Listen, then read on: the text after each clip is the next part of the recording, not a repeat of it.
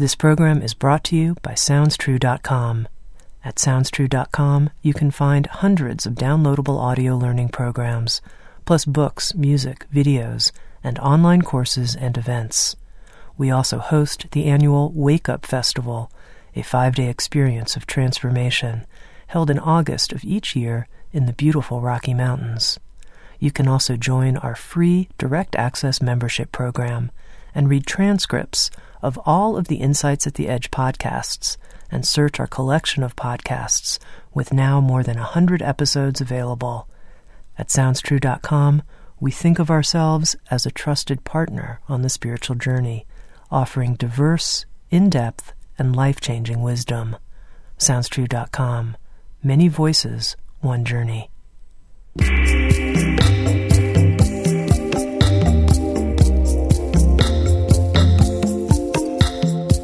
You're listening to Insights at the Edge. Today, my guest is Marion Woodman.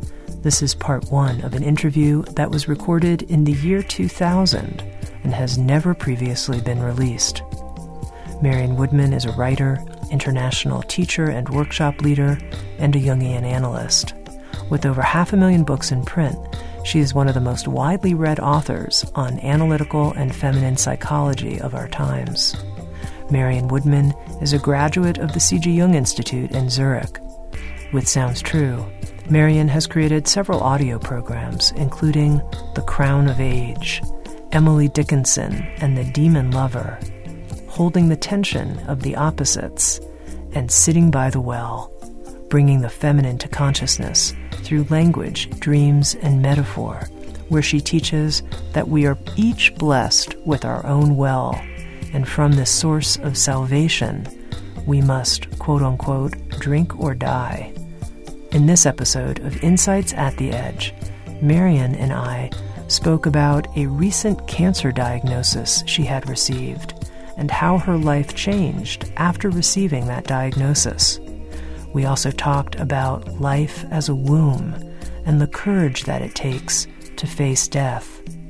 We talked about life as a series of birth canals and the gift of faith, and finally, the humor that can come with old age. My conversation with Marion begins by her describing how she found out that she had cancer and how it changed her perspective on her life.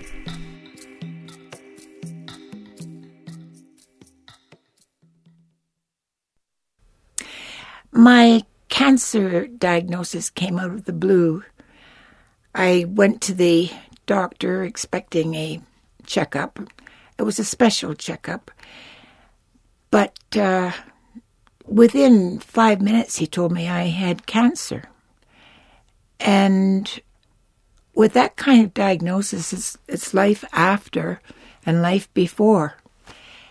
And I just could not take it in at the time. I kept saying, I, you know, it can't possibly be that I've had a pain in my back, terrible pain. Don't you think it could be that? Uh, it was within four days that uh, I knew it was cancer. And then the operation took place within two weeks. And life has been different ever since.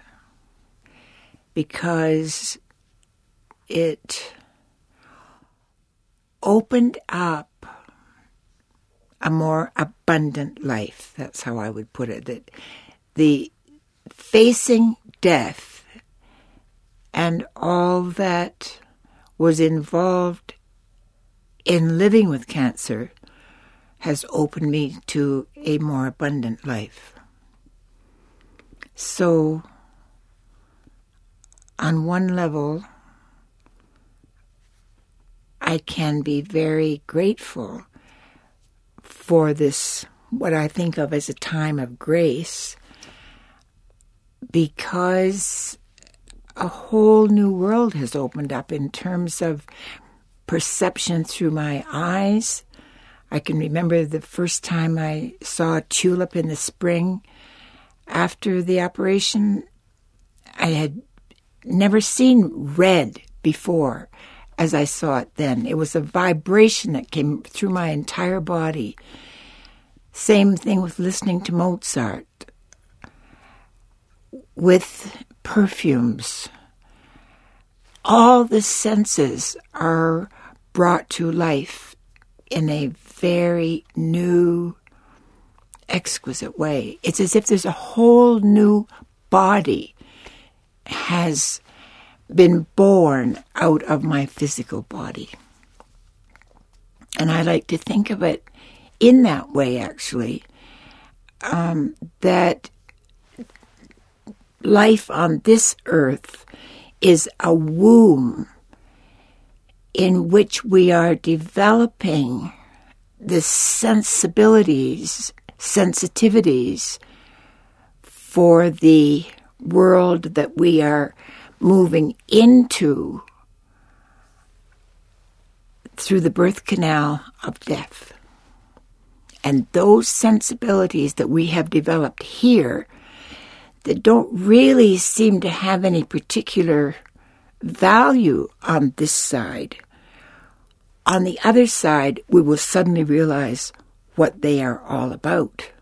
Just as the baby coming out of the womb it hasn't needed its eyes and ears and senses in the womb.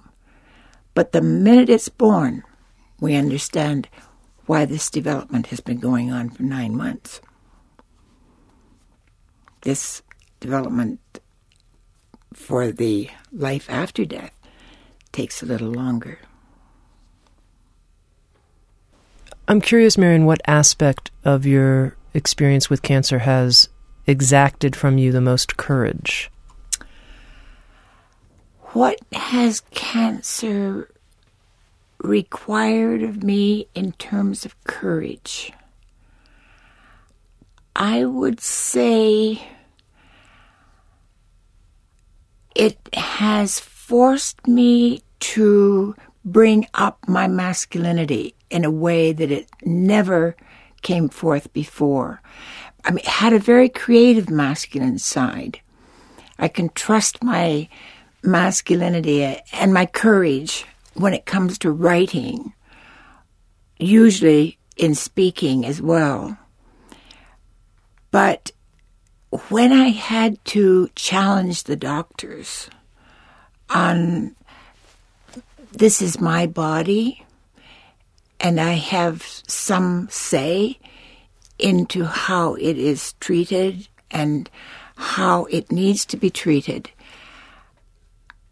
And when I had to scientifically understand what was happening to me, uh, I found that took immense strength because I'm not one to challenge experts. And in that situation, I had to challenge because there were times when I knew that the radiation, for example, was too much for my body. And I had to say, not now. And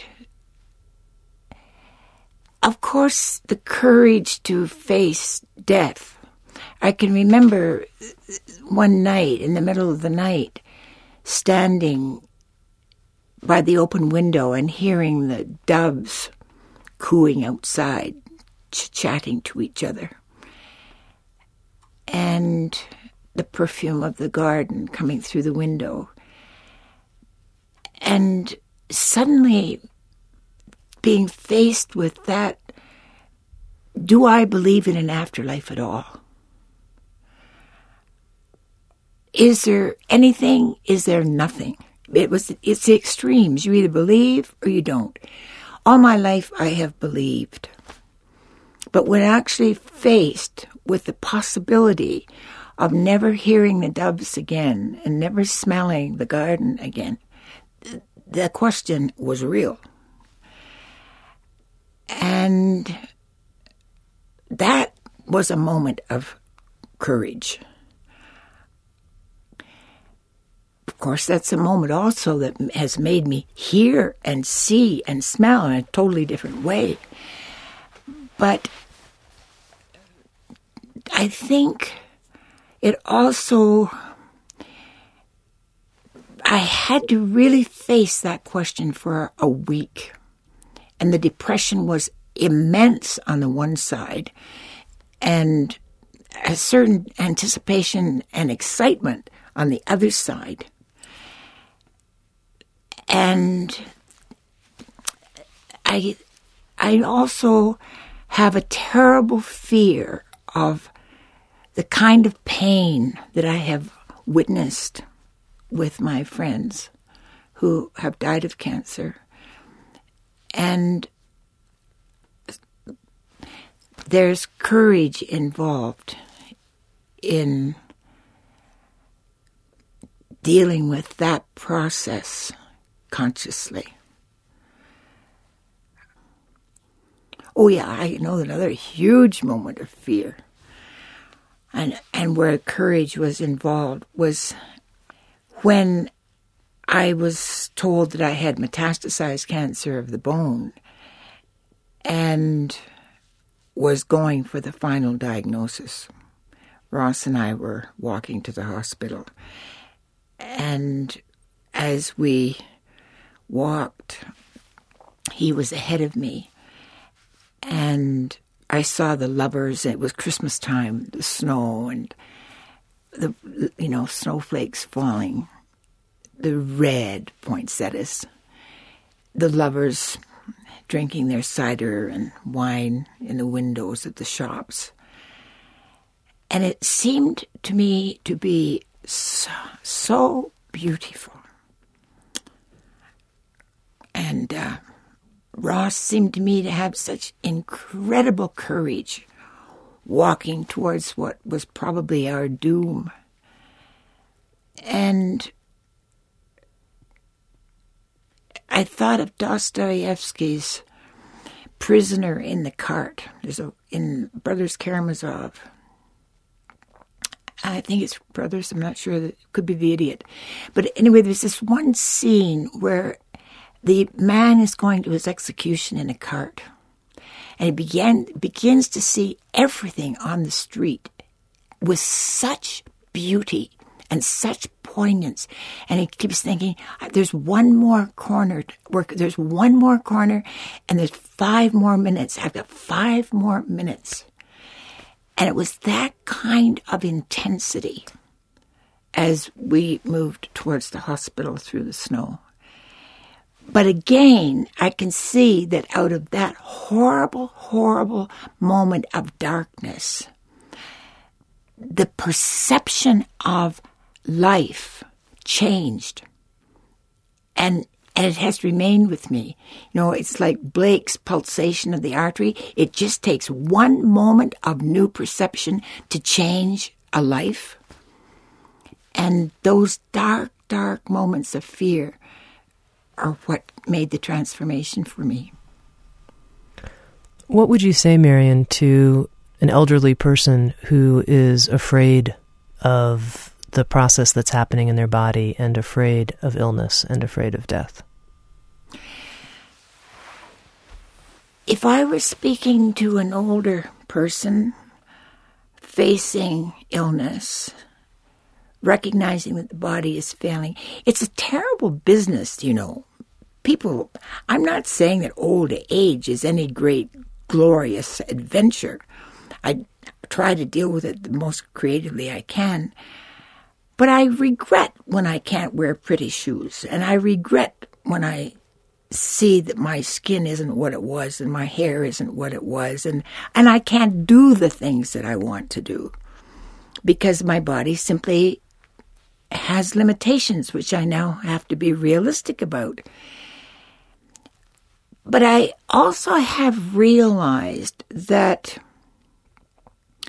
with the failing, gradual failing of my physical strength, and even my moments of senior moments of forgetting, um, I've realized that there's another strength. And if I can just relax and allow that,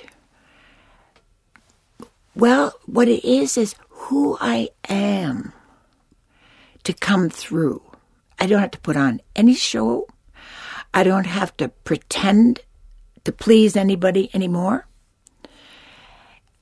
Uh, I don't have to be anything but who I am in any situation.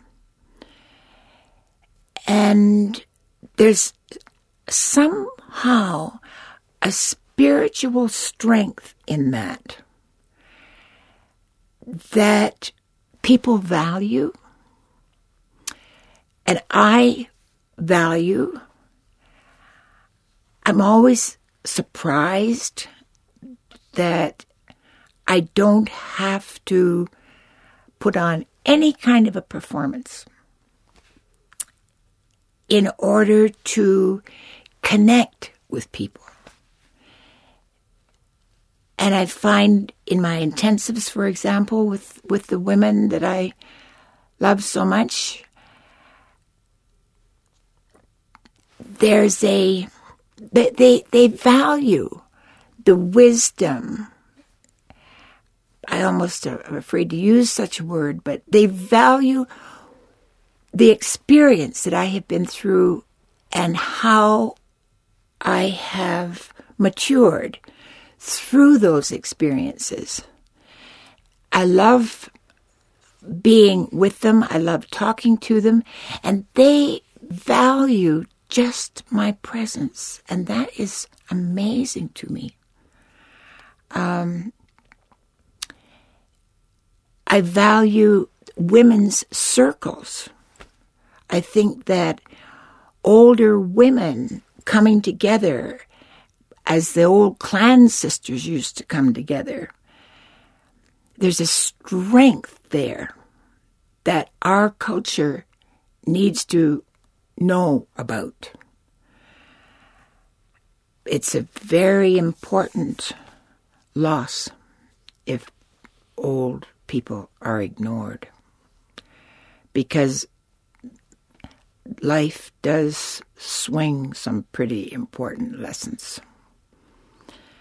Um, and the other thing, of course, I think that we have to say, the older people, is about the planet. You know, the the sh- the at this stage you can see where you have lived and that that your body, your matter is part of that planet and indeed it is going back to that planet.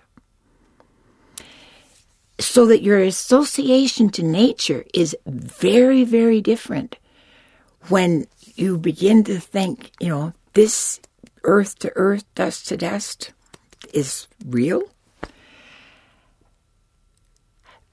So, what I would say to older people is recognize where your strength is. Don't try to be who you're not. Recognize your limitations. Recognize that it's the inner world that is now important. Um, gather in all your resources into that core. You know, I, I sort of think of it as preparing for a liftoff, just pulling everything into that center. And um,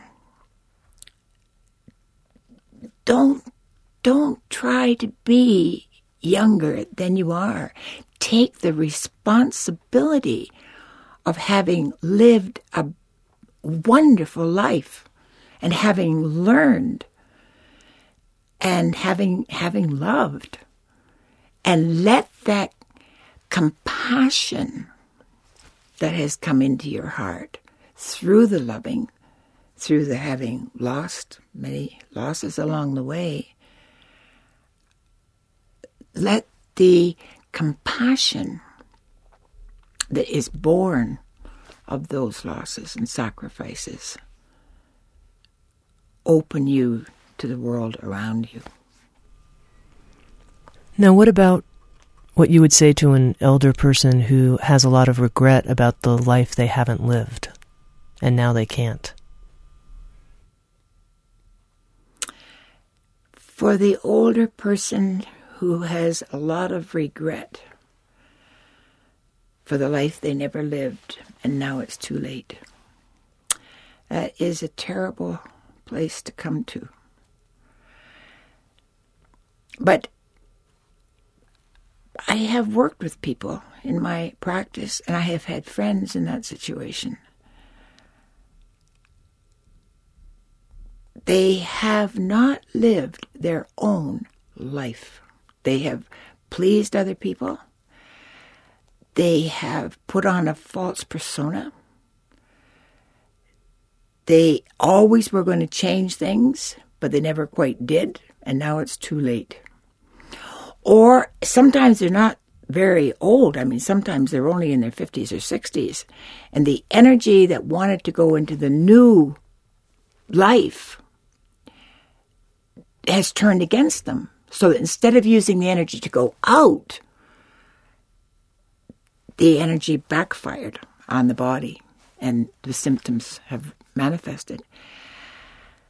I think that's what autoimmune system breakdown is about. But what would I say? What do I say? Well, I'll tell you, I had a woman once in my practice who had a dream that she looked at her gravestone and it had on it daughter of, mother of, wife of. Her name was not on the tombstone. And that upset her so much that she came to me and said, I've been diagnosed with cancer. What can I do? I haven't lived. And we just immediately began working with her dreams. And over the period of a year, we watched the pregnancy taking place in her body. Of course, that's a huge thing.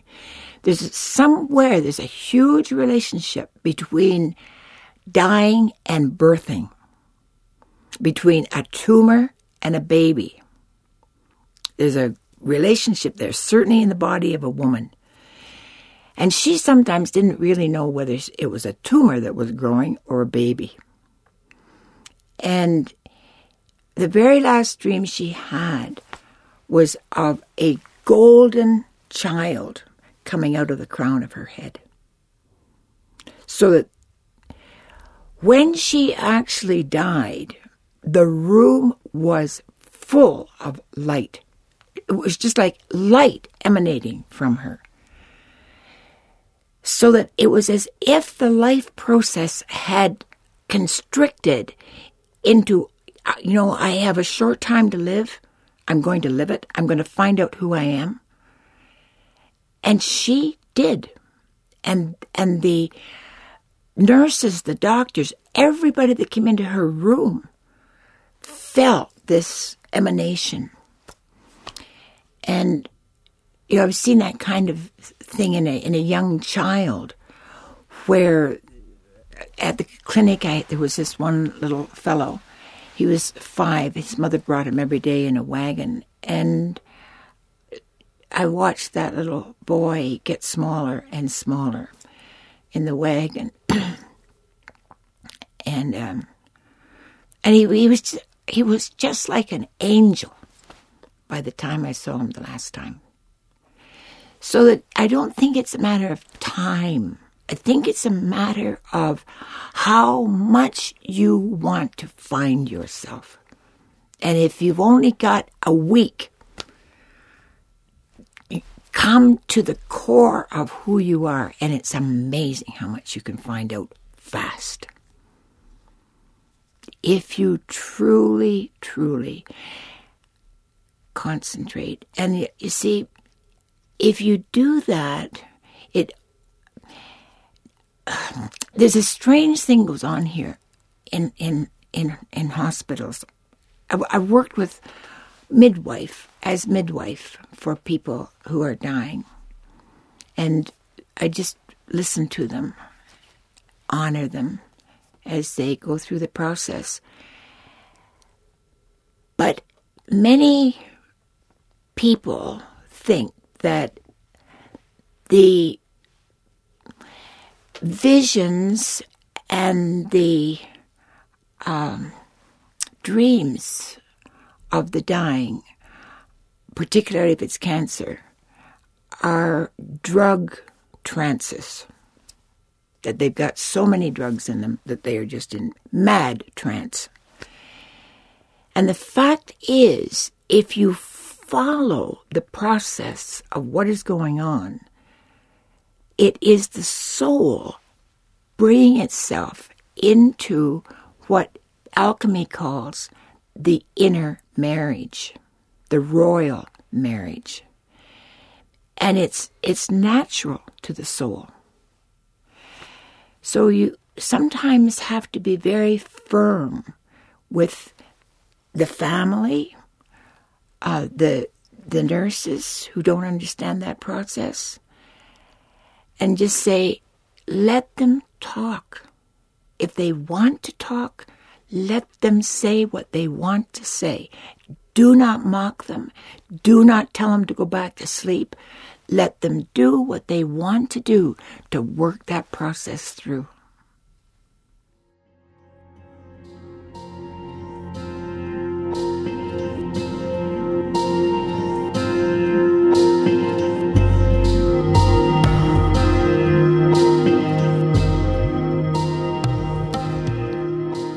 You're listening to Insights at the Edge, produced by Sounds True. Sounds True hosts an annual Wake Up Festival, a five day experience of transformation, held in August of each year in the beautiful Rocky Mountains. This is a gathering of spiritual teachers, artists, poets, and anyone interested in the many faces of awakening. For more information about the Wake Up Festival, please visit soundstrue.com forward slash wake up. And now back to Insights at the Edge.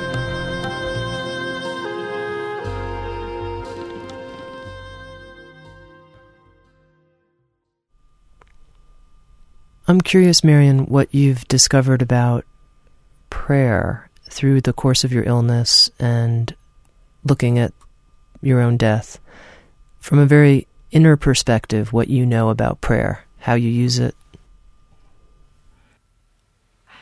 Well, I think I was born with the gift of faith. And I think it is a gift. Certainly, it has been developed. But from the time I was a tiny child, I, and of course, my father was a wonderful gardener. And I felt God in the flowers and in the woods.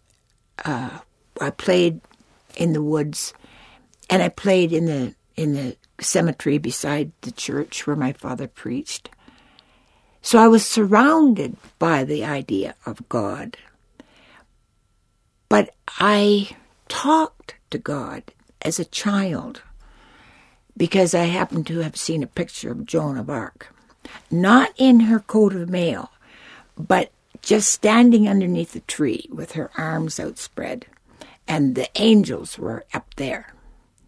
And that picture I liked so much that I cut it out of the book of knowledge with my father's razor against all the rules. And I carried it with me to everywhere I went in my pocket because I knew I was safe if I had that picture with me. And so my feeling about angels was in my bones from the beginning. And yeah, I was like the fiddler on the roof. You know, I just sort of speak to them and they gave me an answer. And I didn't care whether other people laughed at me or not. It couldn't have made mattered less to me because I knew for me it was true. That's one. See, that's what I mean about the gift of faith. Whatever people said about my feelings about God and angels. It had no impact on me whatsoever. I just never told them anymore. I just blocked them out. And in fact, I felt sorry for them. And uh, that has grown throughout my life. I've never, I was going to say I've never lost faith. That's not quite true. There was a time when I really believed that I was, oh, when I was anorexic, let's be honest, when I was anorexic, I had an incredible spiritual insight and an, ex, experience because I was dancing a lot. Instead, I didn't run. I did dance, and I could dance until five o'clock in the morning with no difficulty. And of course, without without eating properly. And that opened up such an energy in me that I felt that I was in the presence of white heat spirituality. And then, of course, came the terrible moment when I realized that this was not life, but death. That was a challenge because I just could not believe that I was in the hands of the demonic and that my life was being taken away from me. And that my body was filling up with water. And I had no control then over the weight, which was my obsession. And then I thought God had really turned against me. Not that God had disappeared, but that for some wild, mean betrayal, he had turned me out. And that was a terrible, dark, dark period in my life. It lasted for about three years. Um, but then gradually, the faith came back through prayer because I had a hard journey back. And I had no container, no, no nobody to mirror who I was except Emily Dickinson. And that's where Emily Dickinson seemed to understand me exactly. So I would sit in a rocking chair and rock, just rock as hard as I could rock and say the poems out loud. And then they became her, she went through this kind of darkness. And her courage to keep writing and to deal with the chaos inside by writing those lines encouraged me to hold on to my writing. And my faith came back through the experiences I began to have through prayer, through reading her poetry, through walking in nature. And I um, I take in those days and well since I was maybe 14 every morning I take a half an hour at least to read something I need spiritually to pray, by which I mean keeping silent and listening. I don't really believe in praying for things because that's usually my ego saying, God, please give it to me. I used to pray that way when I was young. You know, make him love me. Please make him love me. But I realized that that's not quite the name of the game. And um, so now thy will be done. Not my way, but thine. And to be able to hear what that way is is is now the crucial thing. To be able to keep still enough inside to have that axis. I feel as an axis between me and God.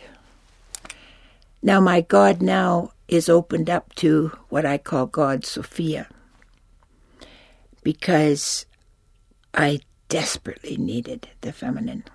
There was, there was no way out of anorexia without the feminine because I knew all about willpower and order and you will do it this way.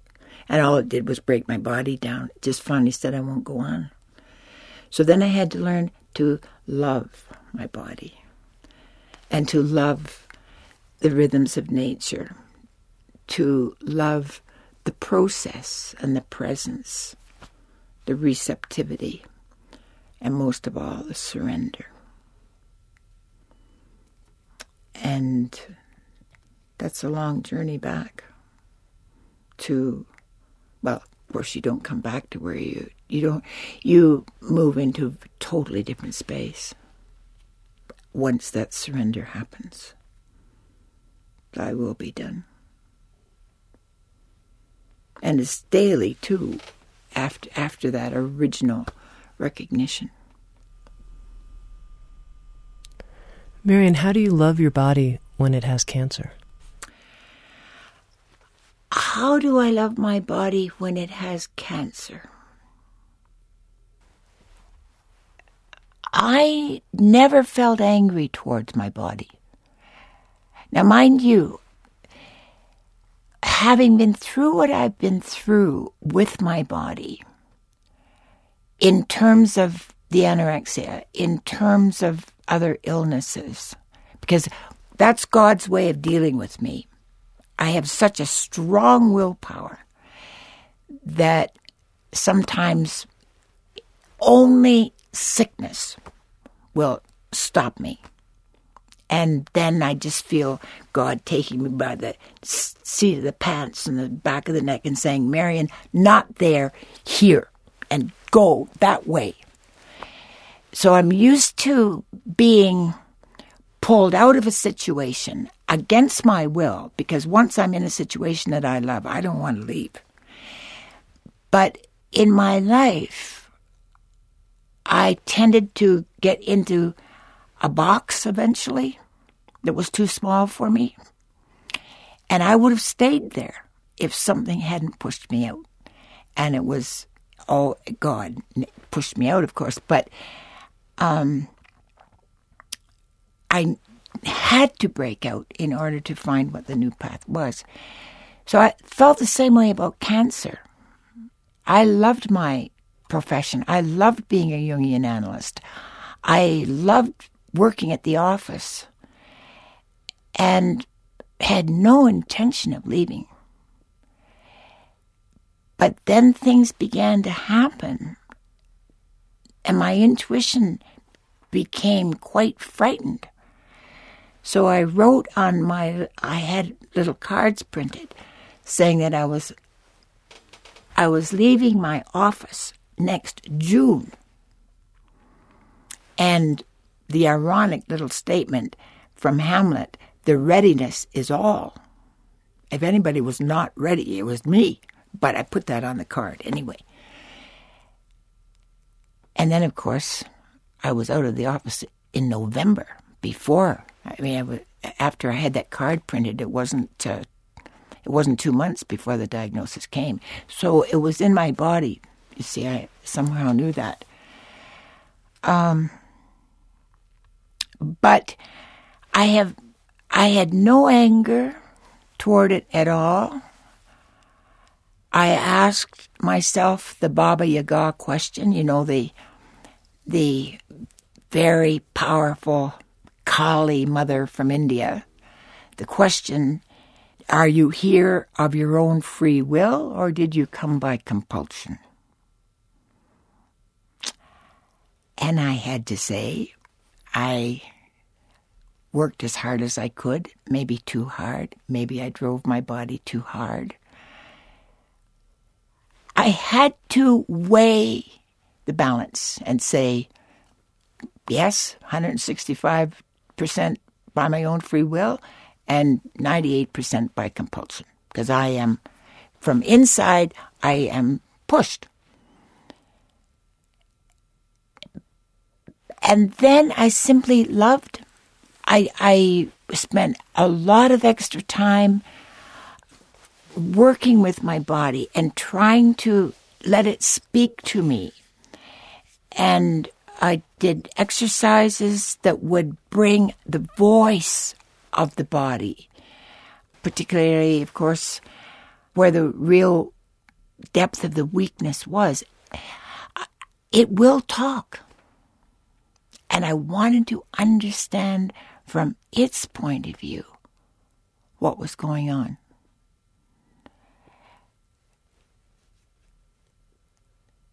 And then, of course, there was the period of trying to get pull the strength back in. And it was afraid. My feet were afraid to walk on the ground and certainly afraid to cross a street. So I would have to talk to them and say, you know, it's it's okay. You're not going to be knocked down and you you are able to put to walk. And very gradually, I uh, I did get my feet on the ground again, but it took a good year and a half before they would walk. But I don't know any other way to to see because what that what that did was bring me into a whole new understanding of the cells of the body the illness is in the cells.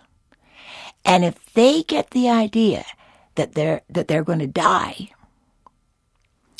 it takes a very strong spiritual faith to make them believe they can live.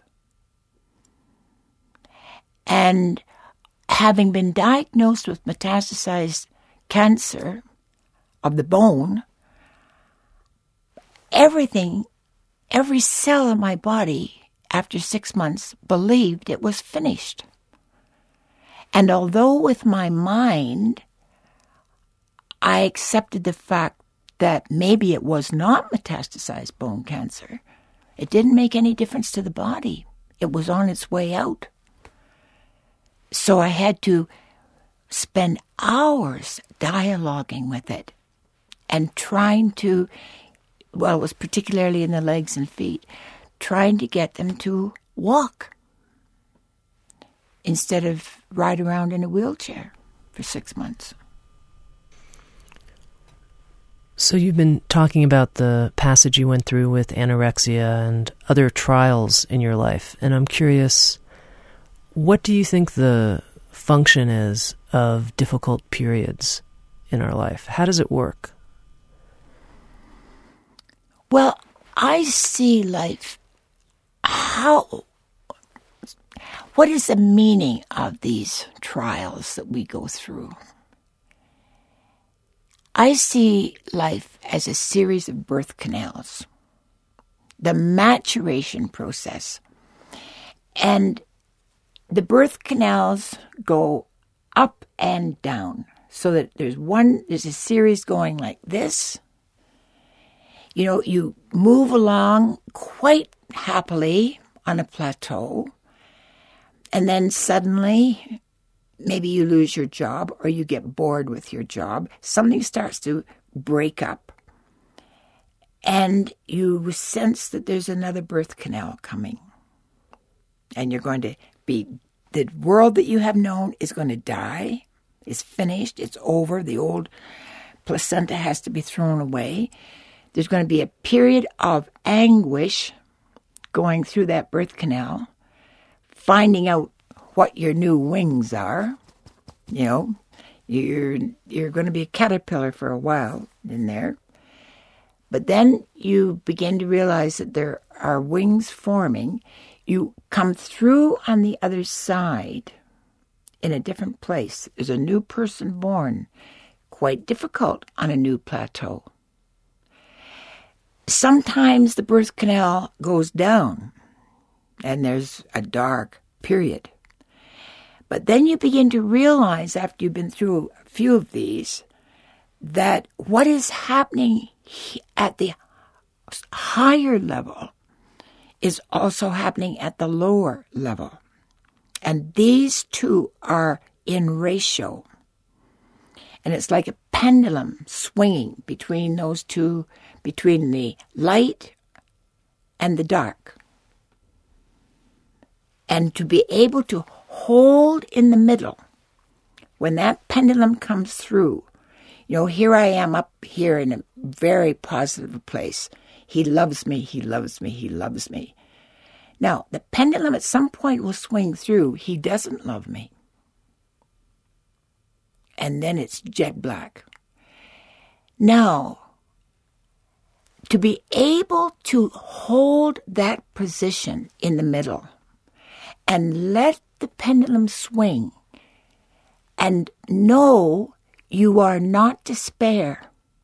The despair is swinging through, but you are solid. And then, of course, the despair will transform. Either something new will happen in the relationship, or you realize, well, I'm stronger on my own. I can do this by myself. So the I am is growing stronger through every one of those birth canals. And you come into a new plateau, you're quite, you say, Thank you, God, I'm quite happy here. I am a bigger person. My whole vision has opened up. My heart has opened up. Who I am is quite interesting. I have to find out who this new person is. Then again, after a few years, usually these phases run in cycles. Something new happens. Maybe you're not interested in your job, your marriage, whatever it is, and another birth canal. So I see these as initiations each each birth canal as an initiation that takes me into new and, and exciting space. And the last initiation will be death, which will bring me into a new abundant life, I hope. So, do you believe that the joy in our life can only be equal to our sorrow? That they go hand in hand? Yes. I think that our suffering is in relation, direct ratio to our joy. Because of the intensity. If you throw yourself 100% into life. And whatever it is you're throwing yourself into collapses, you're into 100% grief. At least I always was. Because I tried to live my creative fire as fully as I could. And even to stretch the beyond, you know, I was always leaping the fences into some wild woods that nobody else wanted to jump into. but it was my nature. And thank God I followed it. I have no regrets now that I could have done this or I might have done that or, you know, it could have been, I have, I lived it the very best I could at, now, I'd made some mistakes, I think, but fortunate mistakes. You know, culpa, mea culpa. I, I, I really believe that those mistakes were meant to be. But when I was suffering, I was on the bottom of the barrel. Because the joy had been so great, the suffering, the pendulum came full swing on the other side. The pendulum will swing exactly if you if you just allow it to swing a little tiny bit because you're afraid, that's all it will swing. But if you're willing to allow it to swing more, you are going to make yourself more vulnerable.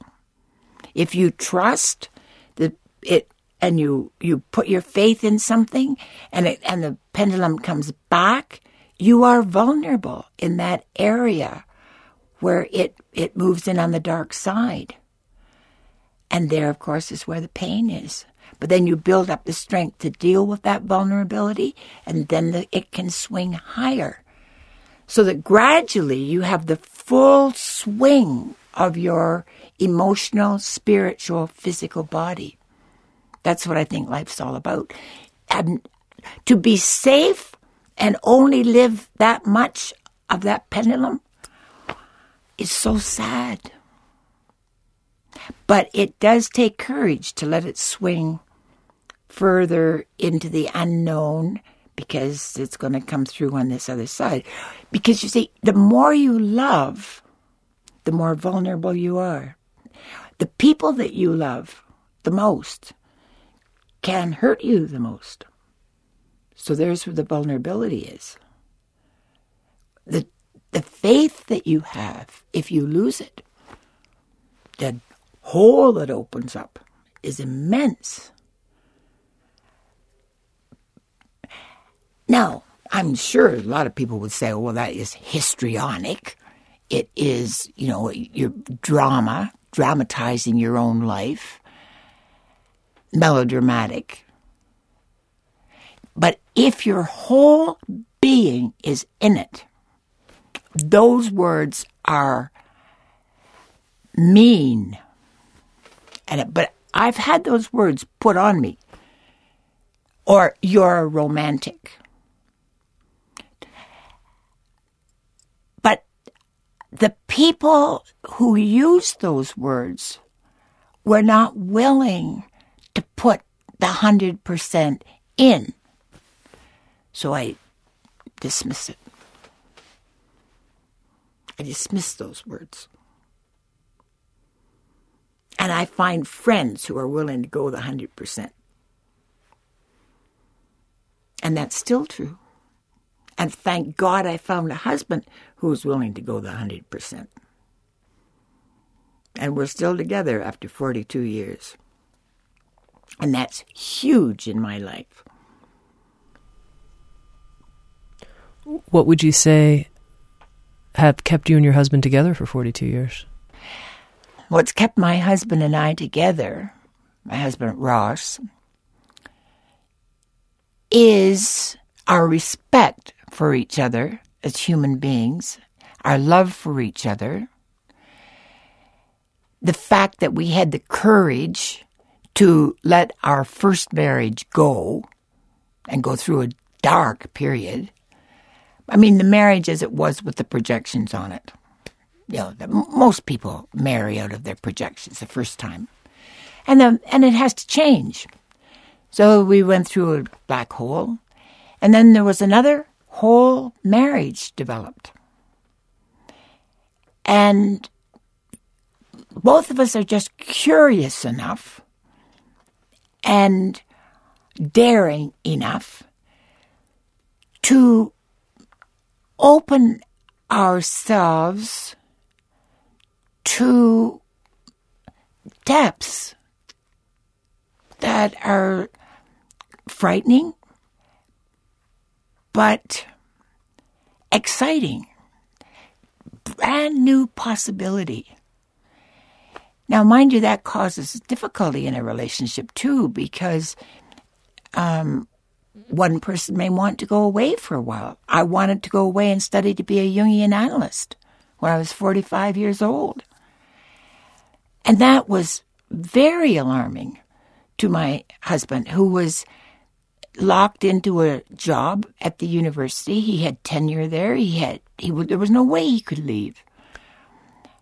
So, but he gave me my freedom to go, and um, I was back and forth over a period of five years, difficult five years, but a new person was born out of that on both sides of the Atlantic. And by pulling back the projections that we once had on each other and recognizing and honoring each other as human beings and being able to love otherness and let the other be free to develop as as necessary. I would say that's that's been the secret of our relationship. And now of course it's a different marriage because age makes life very precious. And every day you get up and you wonder what tomorrow may bring. So it changes your value system immensely.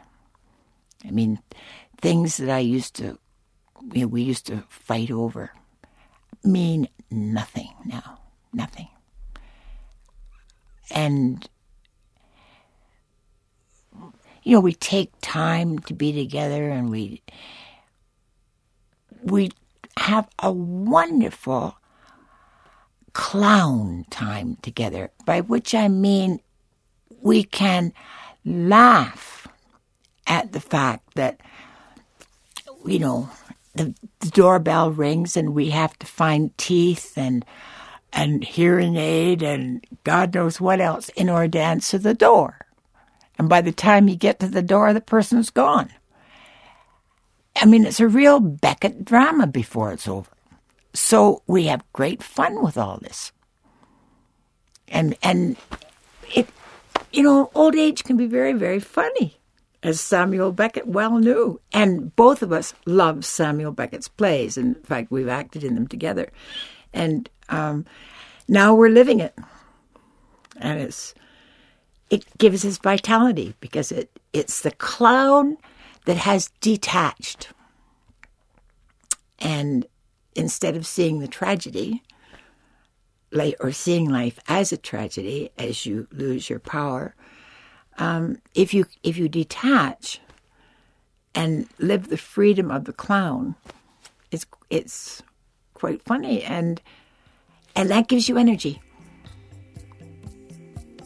And at this point, we will conclude part one of this archival conversation with Marion Woodman that took place in the year 2000. I hope you'll join us for part two. With Sounds True, Marion Woodman has released several audio programs, including The Crown of Age, Emily Dickinson and the Demon Lover, Holding the Tension of the Opposites, and a six session audio learning series called Sitting by the Well bringing the feminine to consciousness through language, dreams, and metaphor. Thanks everyone for listening. SoundsTrue.com. Many voices, one journey.